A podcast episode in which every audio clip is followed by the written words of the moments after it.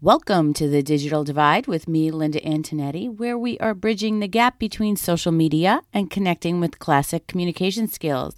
We are going to continue today with our children's edition, and we are going to discuss what your child should be doing by age 5. So, receptively, what should they be understanding by age 5? Now, they're going to understand more and more. You might hear me repeat some of the same things as before, but they are going to be able to understand these things more consistently. They're going to be able to understand time sequence, what happened first, second, or third. They're going to be able to carry out a series of 3 directions and multi-step unrelated commands.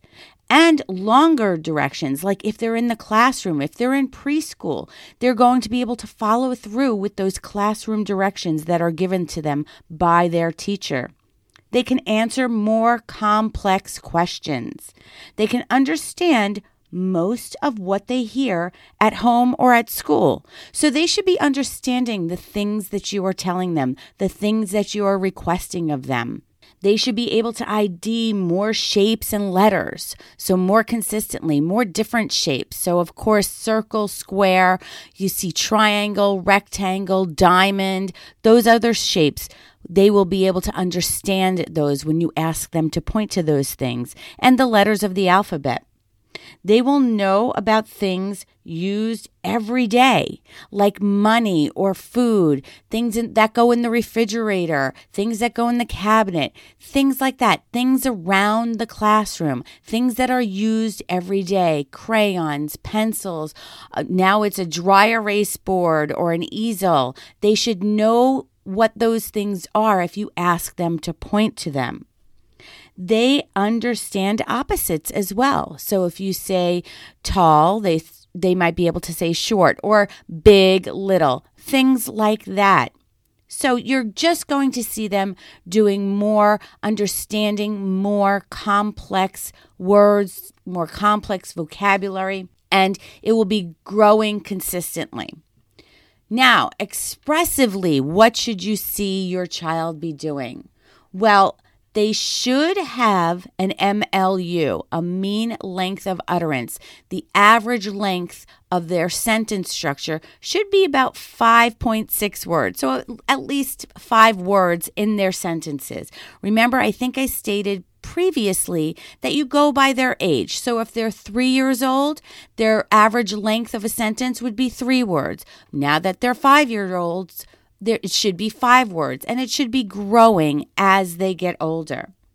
They use a wider variety of words. So just as they're understanding more words, they're going to be able to use more words. Their grammar will also expand, and they will be using more and more correct grammar as they speak. They will use compound sentences, and between 48 to 60 months, they will have a vocabulary of over 2,000 words. So again, you're going to see their skills growing, receptively, what they understand, and expressively, what they say to you. They will use sentences with more than one action word, and they will talk about past and future events. They will understand that things happened in the past, and they will refer to it that way when they speak, as well as speaking about things that are to come, things that will be happening in the future. For example, tomorrow I will go to school, or tomorrow we will see grandma, things such as that. When it comes to their articulation, meaning the sounds that they put together to formulate words, you will understand most of what is being said. They may still make some mistakes with some sounds, like L, like in the word lamp, that you might hear them say wamp instead of lamp, or their S sound, like snake. They might do a TH sound, snake. Or R. A lot of children do a W for an R. So in the word rabbit, you might hear them say wabbit. The letter V may also have some mistakes, or Z. Also SH and TH. A lot of children do an F for a TH. So in the word thumb, they might say fum. These are common errors that they make and common mistakes, but you should see their sounds to be more consistently correct. This is normal that they have these substitutions. These are normal mistakes that they make at this age, but by age 8, they should have all of their sounds being produced correctly almost all of the time. Now, I want to speak about repeating sounds or repeating words. We call this disfluencies when it comes to speech production, when children speak and they're repeating a sound or they're repeating a word. You will know it as stuttering, but it's also known as disfluencies. Now, there is a normal stage in which children will demonstrate disfluencies. It's developmental disfluencies. They're busy speaking, they're trying to get the words out that they're trying to say, and you may hear them repeat words. And this usually happens between the age of 2.5 and 5. And actually, approximately 5% of all children are likely to have disfluencies. You may notice that your child goes back and forth between having fluent speech and disfluent speech. You have to remember, they're expanding their vocabulary daily. They are learning the rules of language. You may most typically see them having a disfluent moment when they're speaking, when they're tired or excited, or when they're rushing to get their speech out, what they want to say. So there are things that you can look at to see what's typical disfluencies and what's not. What would be typical is repeating of phrases and whole words, or use of filler words such as or like. You also want to look at their physical features. It's typical to have a disfluent moment and they have no tension or physical struggle when they're speaking. There also should be no other problematic behaviors when speaking or negative reaction or frustration. They will almost act as if it didn't happen. They won't even realize that it's happening. So those are typical disfluent moments that might happen. That would be typical of a developmental disfluency. What is not typical? Repeating sounds or syllables, like look at a baby, as opposed to repeating phrases or a whole word. Sound prolongations. So if they're trying to say the word snake, if they hold that one sound, snake, that is atypical or not typical. If you see blocks, like a child appears to try to make a sound but cannot, it's like they're stopping or just can't get the sound out of their mouth and they're physically struggling to get it out. And that would not be part of typical developmental disfluencies. Secondary behaviors that go along with speaking difficulties, such as blinking really hard, trying to get the sound out for themselves, or consistent throat clearing, or things that they do physically that they think is going to help them get that sound out. And if they are aware of it and they have a negative reaction or frustration to their speaking, and they're frustrated knowing that they're having difficulty getting those sounds or words out, those are atypical signs that you might want to be aware of, okay? But just remember, as your child is growing, that there is normal developmental disfluencies. Just be aware of what is typical for a developmental disfluency as opposed to what is not typical, like all the things that I had just spoken about. Now, socially, what should you see your child doing?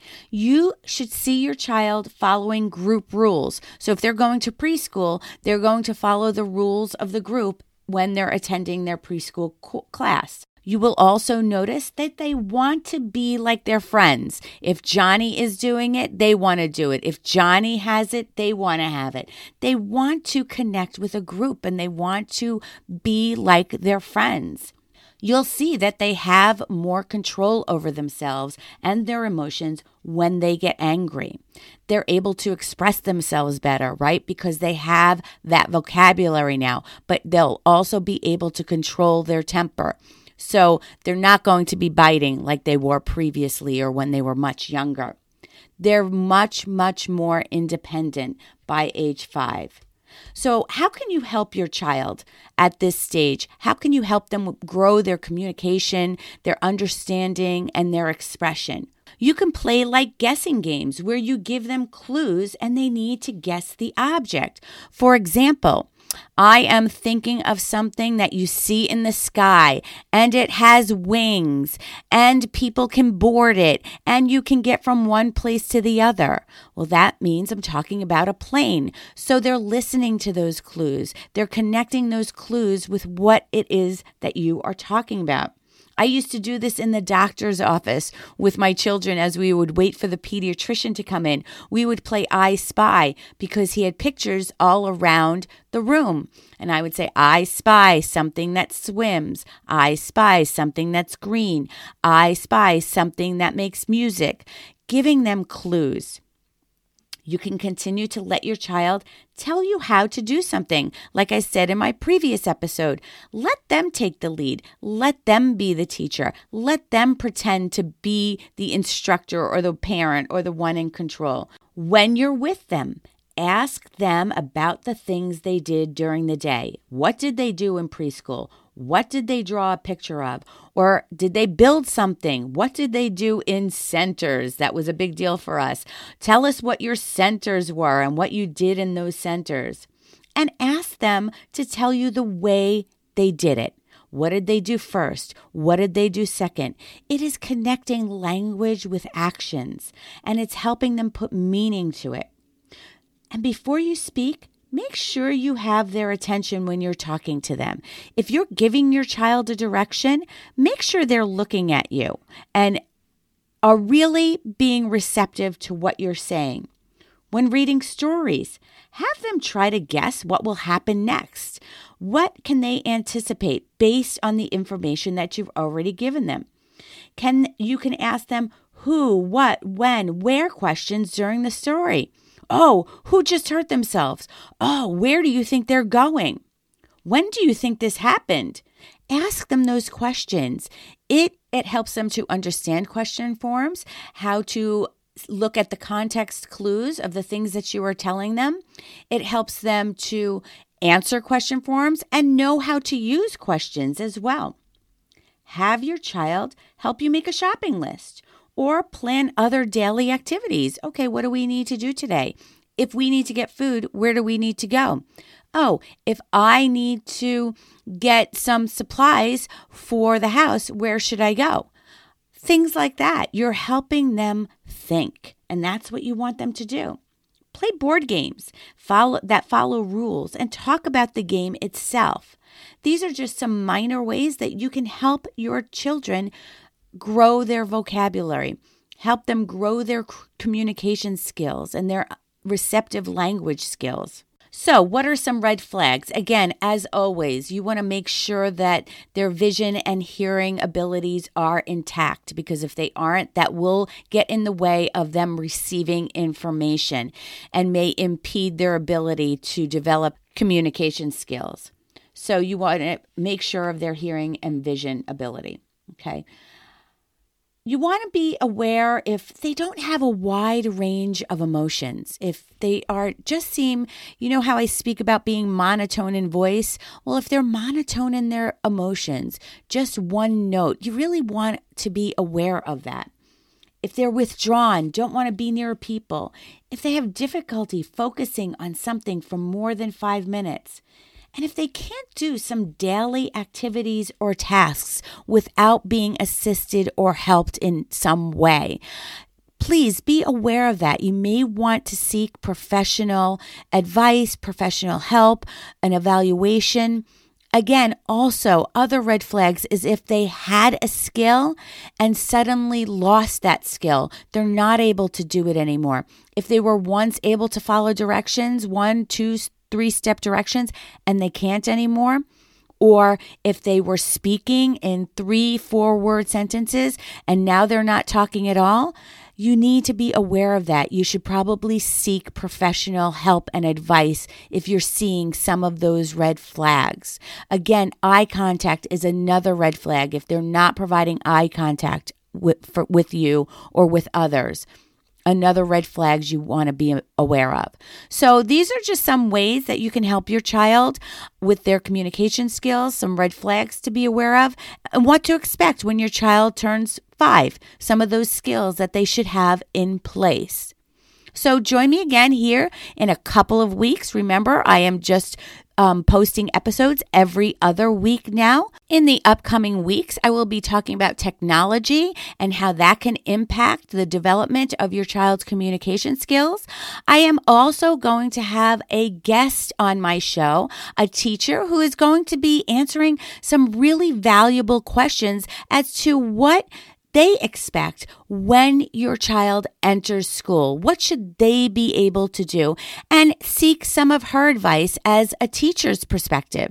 So join me again here in a couple of weeks on The Digital Divide, where we are bridging the gap between social media and connecting with classic communication skills, Children's Edition.